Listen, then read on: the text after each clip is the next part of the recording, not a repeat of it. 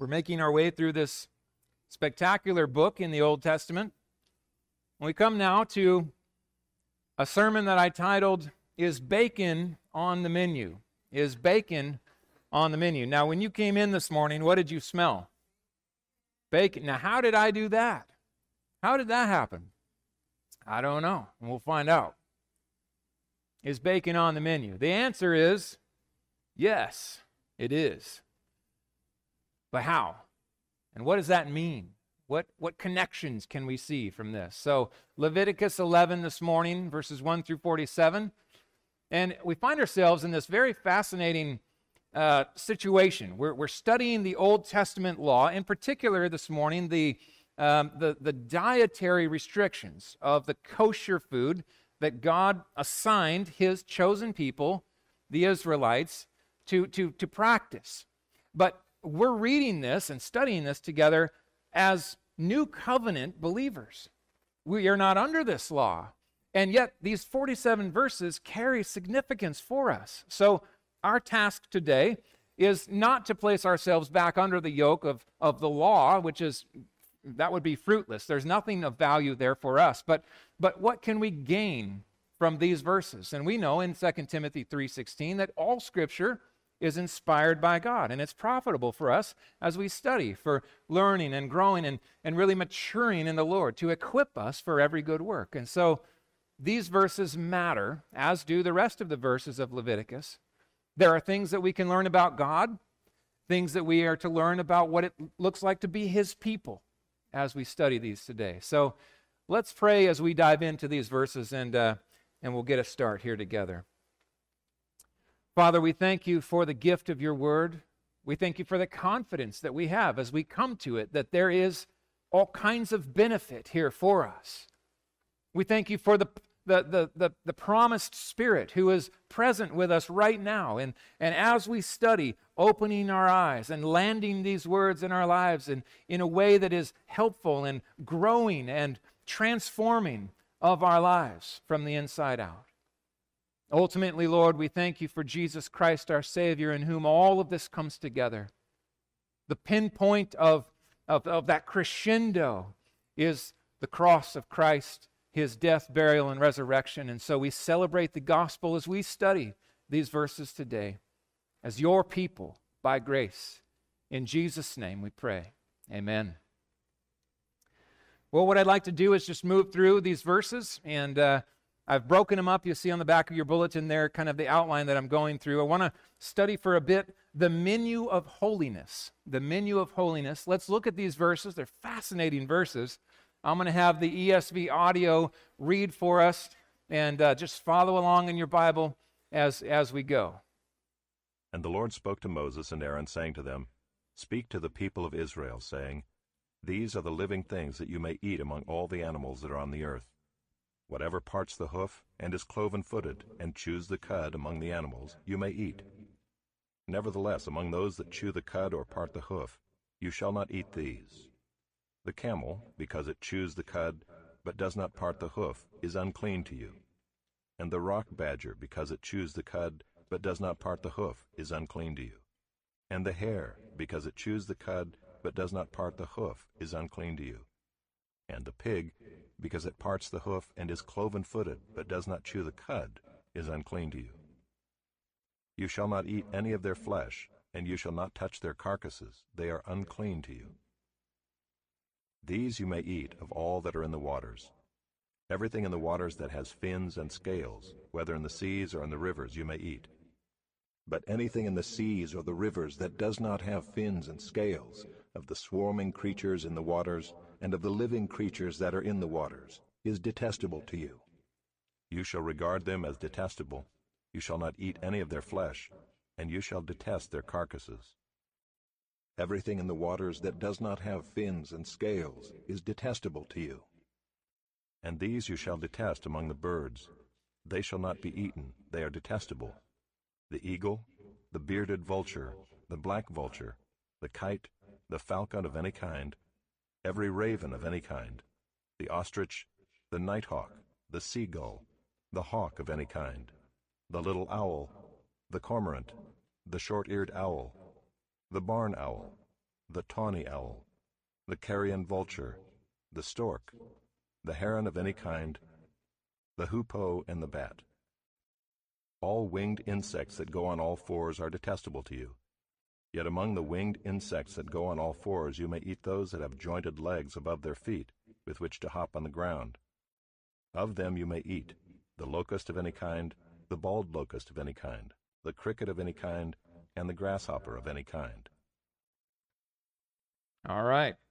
There we go. Isn't that interesting? That's that's some fascinating stuff happening there. And uh, so I I got Cameron up here today. He's he's working on something over here, a little bit in the background as we go. But uh, I was just, oh, oh, he's not going to do that, is he? Oh, he's going to do that. I hope he had breakfast. The first service, they were dying. I was struck as I was reading these verses. God is the creator of all of these animals. He, he knows them better than any scientist could ever know them. He knows every single part. It's his design that is in view. So, when you consider all of these, these, these animals that are mentioned, this is clean, this is acceptable, this is not, this is detestable, we've got to go back to the very beginning and ask ourselves the question well, why? Why is this? Because at the very beginning, God created these animals he brought them before Adam. Adam named them, right? We're talking about beautiful, God honoring, God glorifying animals. And God looks upon all that He has made and says, Behold, it is not just good, but very good. So, we're not looking at animals and saying, oh, that's, you know, that's kind of a lame animal. Don't, don't go near that. Or that, that animal just doesn't measure up. It doesn't make the cut. No, these are creations of God. They do as He wired them up to do. Now, they've been through the fall, right? We, we've seen that. Genesis 3 has drastically impacted the, the created order. Uh, it's under the curse, and so it's different than the original creation. But still, there is obedience and God uh, honoring glory that happens in the existence of all of these animals. For instance, the hoopoe. I know you wanted to know about this. Who, who has ever heard or seen a hoopoe before? Anyone? I haven't. And So, Nathan, you've seen the hoopoe. We don't have these around here. Um, and in fact, they're actually quite, quite hard to find uh, in the places where they live. They're, they're, they're rare. There's one uh, part of the species that's completely extinct already. This is a cool animal. God created a bird with a mohawk. I mean, we're talking that is an attitude bird if there ever was one. And the reason it's named a hoopoe, um, they say, is because of the noise it makes. It makes a whoop, like, like a really distinct whoop. Uh, cool. Don't eat it. Don't eat it. You can't eat that bird. You wouldn't get much anyway if you tried. There's not a lot of meat on that bird. But why that bird? What, what is it about the hoopoe that put it on the blacklist? God said, no, you can't eat that of, of the birds. It's an interesting thing. He's choosing. You've got some animals, land animals, who have a split hoof, uh, but they don't chew the cud. Can't eat that. But if an animal chews the cud but doesn't have a split hoof, well, you can't eat that either. But you can eat the ones that chew the cud and have a split hoof. Why? I mean, it's a fascinating thing to consider. So you've got land animals, water animals, and, and flying creatures of all kinds, insects and birds, these general categories that he operates in. Detailed distinctions given, and we're talking, this is hard work. You have to apply yourself. You have to pay close attention to the, the commandments and, and all of the details of this. You've got to study the animals. Okay, now wait a second. Uh, does this fall into the, the, the four legged creature with ankles above the legs? Okay, you can eat that. Locusts, crickets, grasshoppers, dip them in chocolate, go for it. It's good. But all the other swarming things, no, it's out. That's fascinating.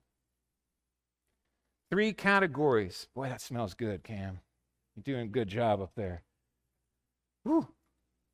I will say I, I, I tested this out yesterday morning and uh, we just wanted to make sure it would work. So you have to sample your sermon illustrations just to make sure that's good bacon. That's really good stuff. Three categories clean, unclean, and detestable. Detestable. You are not to come in contact with these unclean animals. If so, you are made unclean. You are not come to come in contact with the detestable. Otherwise, you will be viewed as detestable, uh, tarnished. You take upon uh, the, the, the, the lack of cleanliness of that animal upon yourself.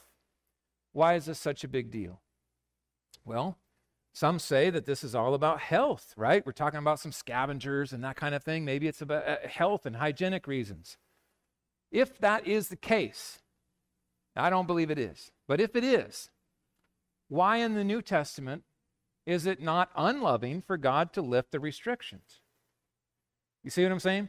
If this was love and, and provision and grace for his people in the wilderness and, and uh, his chosen people in the Old Testament, and, and if it was that alone, then why would it change in the New Testament? It would have to be unloving of God to do that, to, to pull the restrictions. Then I just don't believe that it has as much to do with the actual food or animals themselves as much as it has to do with the theology, the relationship of our interacting with this list, either engaging it and seeking to obey it or pushing it off and saying, no, I don't care. I'm not, I'm not going to pay attention to it.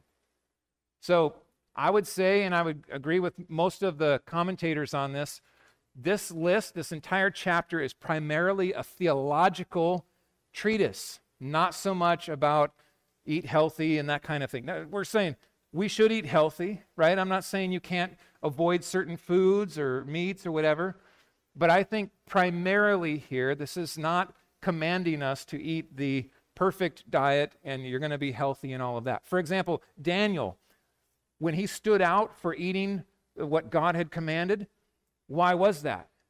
Well, he was obeying God, but he was healthier ultimately not because of the food, but because of the God who blessed his obedience to give him his health, just like Joseph in Egypt. God blesses and gives grace in special ways, and sometimes he does that through these acts of obedience. So I think it's helpful for us to see that there are large groups of people that still think that we should operate under these restrictions. And I would say wholeheartedly, the New Testament lifts that completely. The, the work of Christ fulfills the law. The ceremony is finished. We are in freedom, not under the law. So let's continue on now, 23 through 43 defilement and cleansing. But all other winged insects that have four feet are detestable to you and by these you shall become unclean. Whoever touches their carcass shall be unclean until the evening, and whoever carries any part of their carcass shall wash his clothes and be unclean until the evening. Every animal that parts the hoof, but is not cloven-footed, or does not chew the cud, is unclean to you. Every one who touches them shall be unclean. And all that walk on their paws among the animals that go on all fours are unclean to you. Whoever touches their carcass shall be unclean until the evening, and he who carries their carcass shall wash his clothes and be unclean until the evening. They are unclean to you. And these are unclean to you among the swarming things that swarm on the ground the mole rat, the mouse, the great lizard of any kind, the gecko, the monitor lizard, the lizard, the sand lizard, and the chameleon. These are unclean to you among all that swarm, Whoever touches them when they are dead shall be unclean until the evening. And anything on which any of them falls when they are dead shall be unclean, whether it is an article of wood, or a garment, or a skin, or a sack, any article that is used for any purpose. It must be put into water, and it shall be unclean until the evening, then it shall be clean. And if any of them falls into any earthenware vessel, all that is in it shall be unclean, and you shall break it. Any food in it that could be eaten on which water comes shall be unclean, and all drink that could be drunk from every such vessel shall be unclean, and everything on which any part of their carcass falls shall be unclean. Whether oven or stove, it shall be broken in pieces. They are unclean and shall remain unclean for you. Nevertheless, a spring or a cistern holding water shall be clean, but whoever touches a carcass in them shall be unclean. And if any part of their carcass falls upon any seed grain that is to be sown, it is clean. But if water is put on the seed, and any part of their carcass falls on it, it is unclean to you. And if any animal which you may eat dies, whoever touches its carcass shall be unclean until the evening. And whoever eats of its carcass shall wash his clothes and be unclean until the evening. And whoever carries the carcass shall wash his clothes and be unclean until the evening. Every swarming thing that swarms on the ground is detestable, it shall not be eaten. Whatever goes on its belly, and whatever goes on all fours, or whatever has many feet, any swarming thing that swarms on the ground, you shall not eat, for they are detestable.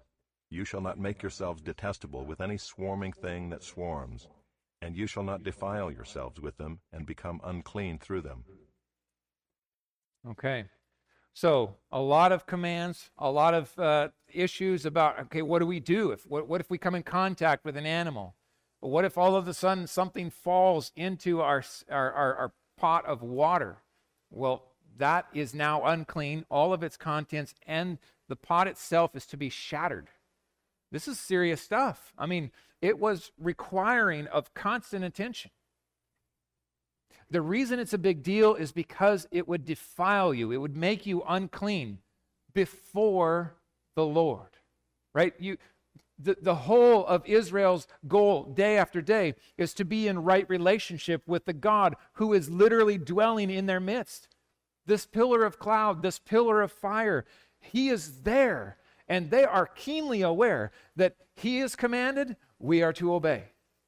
And we are to care uh, for all of these things because the last thing we want is any separation or any barrier that would prevent us from worshiping Him, from bringing sacrifices and experiencing the covering for our sins.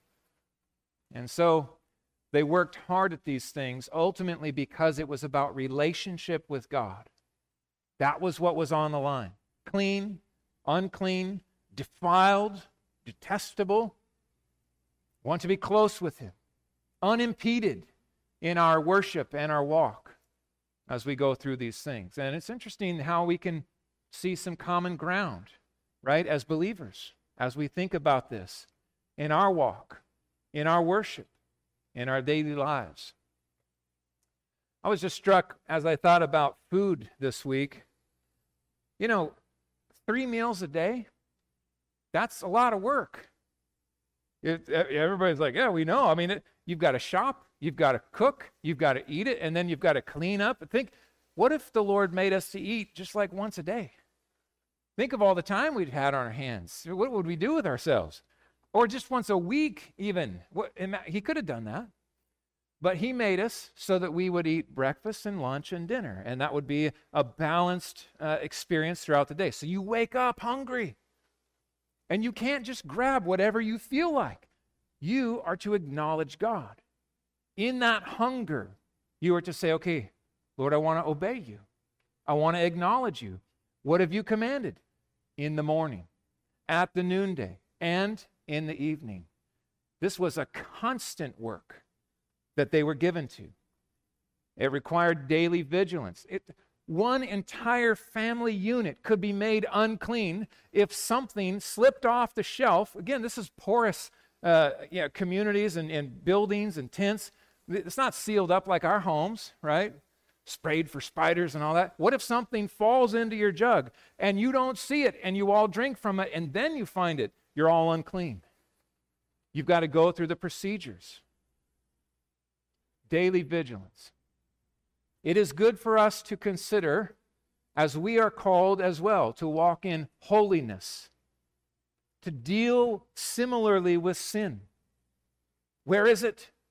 Where can we spot it? Not if, but where. How do we address it? What do we do for cleansing when we spot sin in our lives and seek to repent of it and turn from it? Praise the Lord that we have the mechanism of cleansing in the gospel of Jesus Christ. This is daily, friends, daily for the believer. Now, the goal of God's menu, I think the most significant verses come at the end of this chapter that help explain the purpose of this. What is this all about? And we addressed these verses a little bit at the, at the very beginning of our series. It's kind of the, the theme for all of Leviticus, the goal of God's menu. Let me read 44 here. For, do all of these things, for, or because I am the Lord your God. Consecrate yourselves, therefore, and be holy, for I am holy. You shall not defile yourselves with any swarming thing that crawls on the ground, for I am the Lord who brought you up out of the land of Egypt to be your God. You shall therefore be holy, for I am holy. He goes on. This is the law about beast and bird and every living creature that moves through the waters and every creature that swarms on the ground, to make distinction between the unclean and the clean, between the living creature that may be eaten and the living creature that may not be eaten. It's interesting to consider how this comes together. God has his chosen people. He comes to deliver them out of the land of Egypt. He brings them up into freedom in the wilderness where his presence comes into their midst. This is huge. And then he says, This is how you are to be my people, to walk upright in obedience before me, and to be set apart from all the other nations.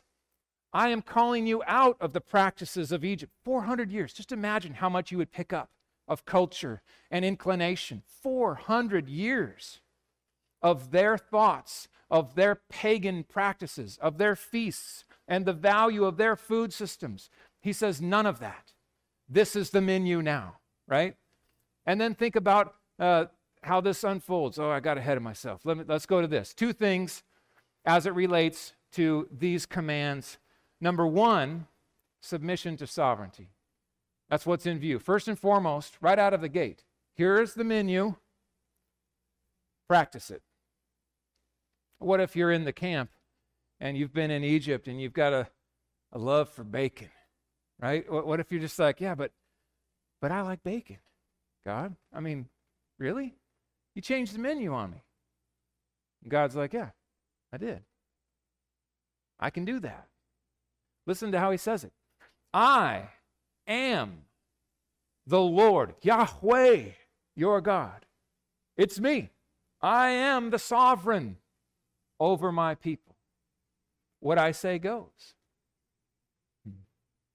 Does God have the right to change the menu? Absolutely, He does.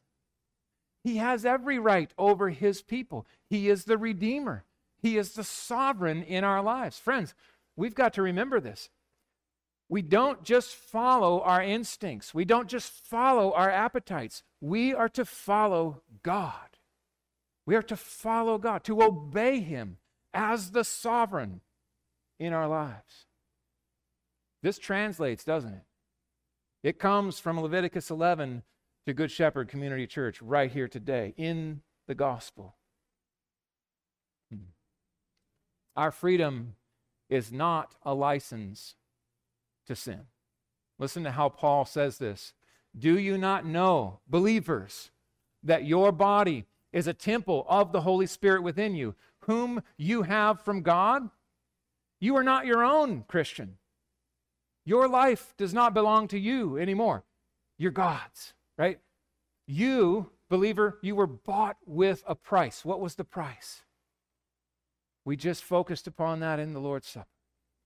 The body of Christ lifted up given in my place. The blood of Jesus Christ shed. The ransom price was in blood. It should have been me. He died in my place. It's, he's saying this, it's, it's almost the same echo. I brought you out of the land of Egypt. I ransomed you with the precious blood of my beloved Son. Therefore, glorify God with your body. Your body is God's. It's a, it's, a, it's a temple of the Holy Spirit. We are to obey Him and please Him in the way that we walk in this life It has everything to do with submission to his sovereignty. You got it done, Cam? Good job, man. Boy, wouldn't it be nice to just pass that around? I don't think I'm going to do that, but see me afterwards. I might have a piece of bacon for you. Mainly was going for the smell. You can smell that? Okay, that's good.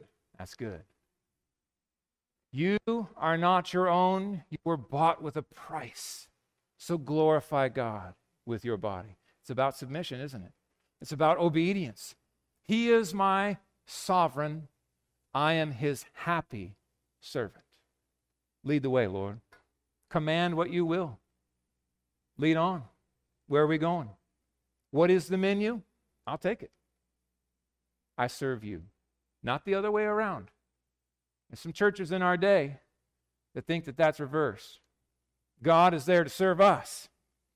We just decide what we want and, and rub the lamp, and then He does what we want. That's not how it works. He is sovereign. We serve Him. Second, it's both submission to sovereignty, but it's also separation from the Gentiles. In this context, they, he is separating them out from all these nations, especially from Egypt. 400 years of this instinct in this culture and this, well, I kind of like this. I, I like this flavor. I like that. Nope, not anymore. Here's the menu. Look at how it, it carries through this. Consecrate yourselves, therefore, and be holy, for I am holy. There's a separation. Uh, be set apart. Come out from them. Don't follow the nations, follow the Lord.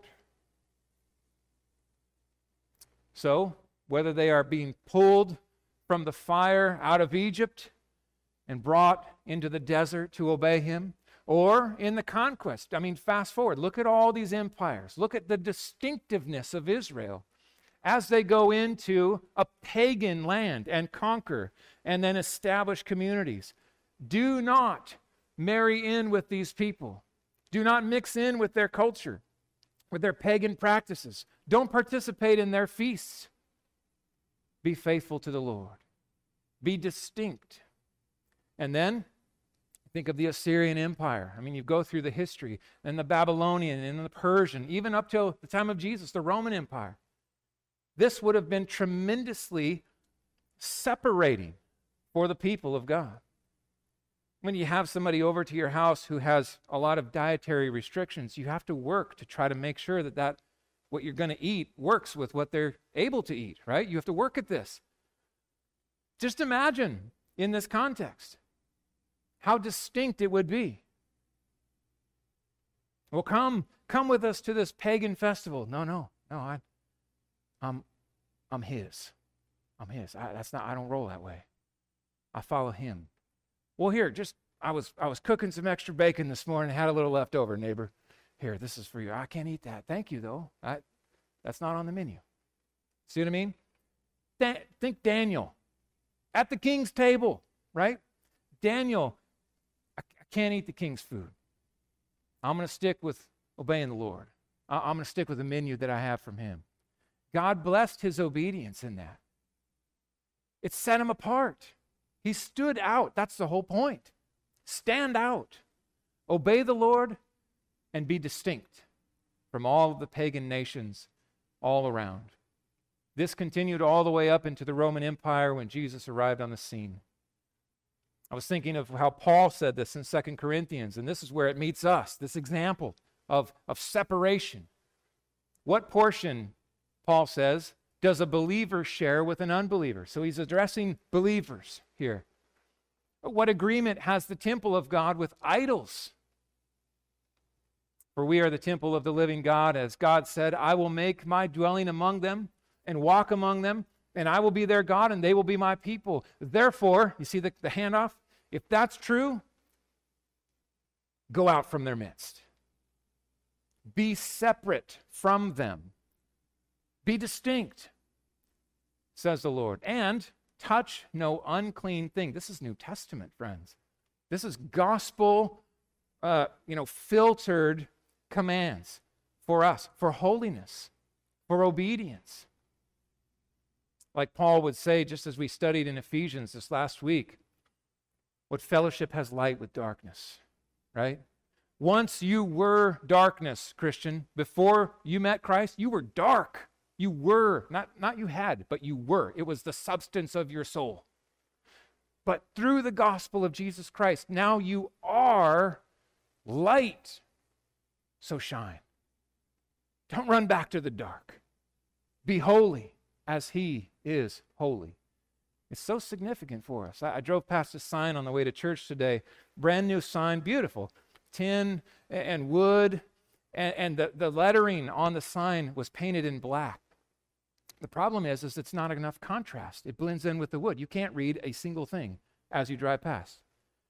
And I thought to myself, those poor folks, they put all that work and time into that sign. No one is going to read a single thing as they pass at 40 miles an hour. What do they need? Contrast. They need white on the wood, not black. That's us. That's, that's his call for us. Walk holy in this world of darkness, so you will shine. Shine the righteousness and purity of the God you represent. Now, the coming of Christ and your Christmas ham. Have you ever thought about this? I just was struck with this. We celebrate Christmas, many of us, with, with a ham. This is not an in your face, right, to the Old Testament saints. This is not like, hey, check it out. We can do this now. No, but it does connect, doesn't it? There is a massive change in the menu with the arrival of the, the fulfillment of all of the Old Testament anticipation. Jesus changes the menu. So we're not under the law anymore. Listen to this in Mark 7. Jesus is teaching and he's, he's addressing the Pharisees and their legalism. And he says, Do you not see that whatever goes into a person from outside cannot defile him, since it enters not his heart, but his stomach and is expelled? And then Mark adds this note. This is fascinating. Thus, he, Jesus, declared all foods clean. Now, for a Jewish audience, that like you're falling out of your chair when you say, Are you kidding me? We got a new menu. This is like a completely different restaurant. Our lives just got a lot easier. He went on to say this, though. What comes out of a person is what defiles him, not what goes in, but what comes out. For from within, out of the heart, underline, underline, out of the heart, out of the heart of man come evil thoughts sexual immorality, theft, murder, adultery, coveting, wickedness, deceit, sensuality, envy, slander, pride, and foolishness. All these evil things come from within and they defile a person. What's he addressing here? That he's addressing what was being missed by the Pharisees. That all their focus was exterior. Well, I don't eat lobster. I've never had shrimp, right? I'm not big on crab, can't do it. I, I obey the Lord. What about your heart? Hard, cold. Outward performance was never the goal. God was calling people from the heart to obedience to Him. And Jesus was ruthless in the Gospels to draw attention to these things. In fact, there's another place where Jesus is addressing the Pharisees, and he says, Listen, you guys, you work so hard to strain out a gnat. Remember this? So on their cisterns, their water jugs, they would have cloths that would cover them because you can't have bugs dying in there. Then you got to break the pot and start all over which maybe is why there's so much pottery in Israel. Just struck. I got a lot in my office. Maybe it was, you know, bugs that did that. I don't know. So you, you cover it with a cloth, but then when you pour it, you have to strain it to make sure that nothing you're pouring would get into your favorite cup and, and, and then defile all of that. So they're straining and pouring and working so hard. You can't have a gnat in there. Don't let any bugs in. And Jesus is like, You work so hard to strain out a gnat and then you swallow a camel. See what he's saying? You missed the point. It's about sin, it's about the heart. This is to reveal how significant, how important, how much focus and attention it requires to hunt down sin in your life. Daily vigilance required. Hmm. Then there was Peter in Acts. He was in the town of Joppa, which is one of the first stops on our Israel tour. So amazing to be able to sit there and think. This is where Peter was looking out over the Mediterranean. He was on a housetop uh, and he was dying hungry. It was the sixth hour of the day. Uh, he, he came to pray. He was hungry. While he was waiting for it to be prepared, maybe they were having a hard time getting it cooked quickly, he fell into a trance.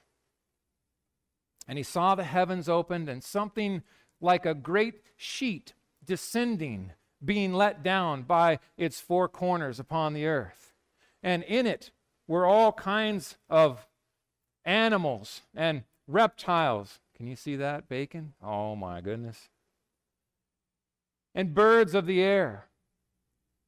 They're coming down. Just imagine Peter, a faithful Jew. Faithful Jew. And there came a voice to him, and it said this Rise, Peter, kill and eat. Peter said, Oh, by, by no means, Lord. So he knows this is the Lord communicating to him. By no means, Lord. I've never eaten anything that is common or unclean. Look at the level of detail that Peter has pursued in his obedience to God. A faithful Jew. I've never had bacon. I'm not supposed to eat that. That's unholy. And then the Lord spoke again, a second time, and said, What God has made clean, do not call common. Well, we know how the story unfolds. Peter then went down and received a call from Cornelius, where he actually went then into the home of a Gentile, which was total taboo for a Jew. But because of this vision and the declaration that these things are clean now, he went in, shared the gospel, and God saved Gentiles in his firsthand interaction. He watched God do what he totally didn't expect was going to happen. And it happened around food. Isn't that interesting? I want you to imagine Peter having that first bite of bacon. You won't forget that. Hmm. Jesus changes everything, including the menu. Including, we're, we are so blessed. 10,000 reasons to celebrate the work of Christ. Here's one tiny little one bacon, right? For real. The gospel accomplishes the opening of the door of all kinds of flavors that we can celebrate to the glory of God lobster, crab, shrimp, bacon. Now, I'm not going to eat the hoopoe still. I just, it, I, there's just not enough meat on that little guy. Jesus changes everything. So, how do we apply this then to our lives, friends? How do we land this in our lives this morning? I mean, ultimately, it's not about bacon. That's just the illustration, right? You smell that flavor. By God's grace, praise the Lord. We can eat bacon. But it points us back to verses like this. I, I just am struck by this in 1 Peter, for example. As obedient children, look at the focus. That's believers as obedient children to a Father who has called us to holiness. Do not be conformed to the passions of your former ignorance when you lived in the dark, right? But as he who called you is holy, so you are to be holy in all your conduct. It's a comprehensive life commission, holiness. Since it is written, and he goes back to our passage Right here, Leviticus 11. You shall be holy, for I am holy. You see how Peter was, was bridging the gap for believers? It is a comprehensive lifestyle of obedience, joyful submission, and the pursuit of holiness. Not to earn salvation, but to show gratitude to the one who saved and to represent him in this world. Paul said it this way whether you eat or drink or whatever you do, that's fairly comprehensive, isn't it? Do all to the glory of God. So, friends, when you wake up in the morning, there is a way to sip that coffee to the glory of God, to acknowledge Him. To, there's a way to have bacon and eggs to the glory of God. Praise God for that. All of this through the gospel. All of it through Christ, our Savior. Salvation in Jesus Christ is the work of God.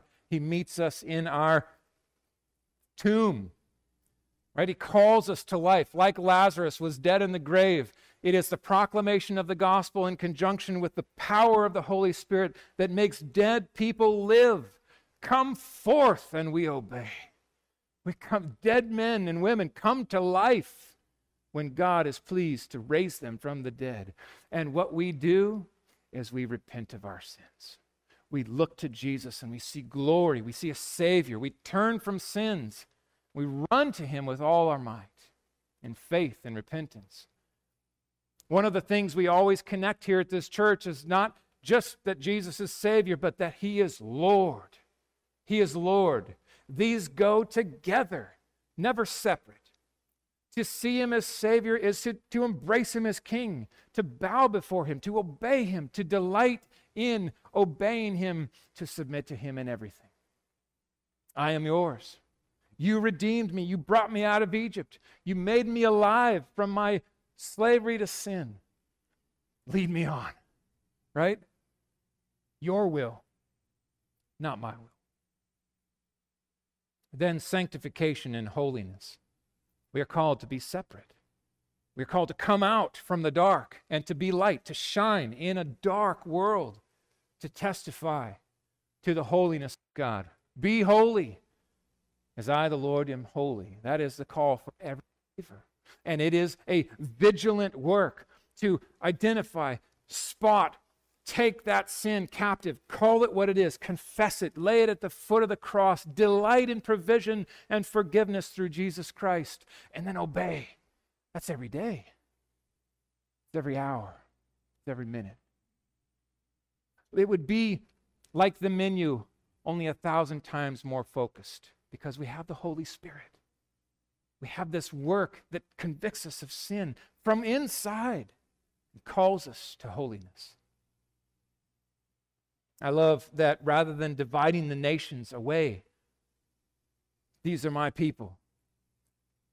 Don't be like the pagans. These are my chosen people. Now we have a uniting of the nations in Jesus Christ, right? Some from every nation, tribe, and tongue coming together around Christ. And when we come together, just think the marriage supper of the Lamb. The marriage supper of the Lamb. What are we going to do? When he brings some from every nation, tribe, and tongue together, we are going to feast. I want you to imagine the flavors of that meal. Real food, friends, real food. Amazing flavor like you've never imagined. All of it to the glory of our King who saved us. We will feast together in glory. It's an amazing thing. The gospel has accomplished far more than we could ever imagine. But one of the things that we smell today is that because of Jesus Christ and the freedom we have, bacon's back on the menu. It's a small thing, but it's glorious. Let's pray. O oh Lord, we give praise to you and thanks for the love which you have loved us in sending your Son, Jesus. We thank you for 10 million things you've accomplished in this amazing work, for the simplification of our relationship with you, such that we can come through Christ and know that the work is finished. We don't have to live in, in this complex nature of, of menu and, and, and sacrificing and all of these things, but that we have a finished work in Jesus Christ, that we can know that we are yours with confidence, that, that we are accepted because he said, It is finished. We thank you that you have called us to holiness, but not left us without the, uh, the ability to do it. You have given us freedom over the power of sin. You have set us free from our slavery, and then you have put in us the power of your Holy Spirit to lead us in righteousness. You've given us your word, O oh God, to call us forward. Now, Lord, use us this week to shine in the dark. Pray that we would be totally submitted to you, happy and obedient children, seeking to please you and walk with you and delight in you and keep anything from impeding that relationship, that intimacy, hunting and killing sin in the power of the gospel. seeking to vivify, to make visible the glory of our Savior Jesus, whose name we carry to the ends of the earth. Lord, use us to shine bright in this dark world, we pray in Jesus' name. Amen.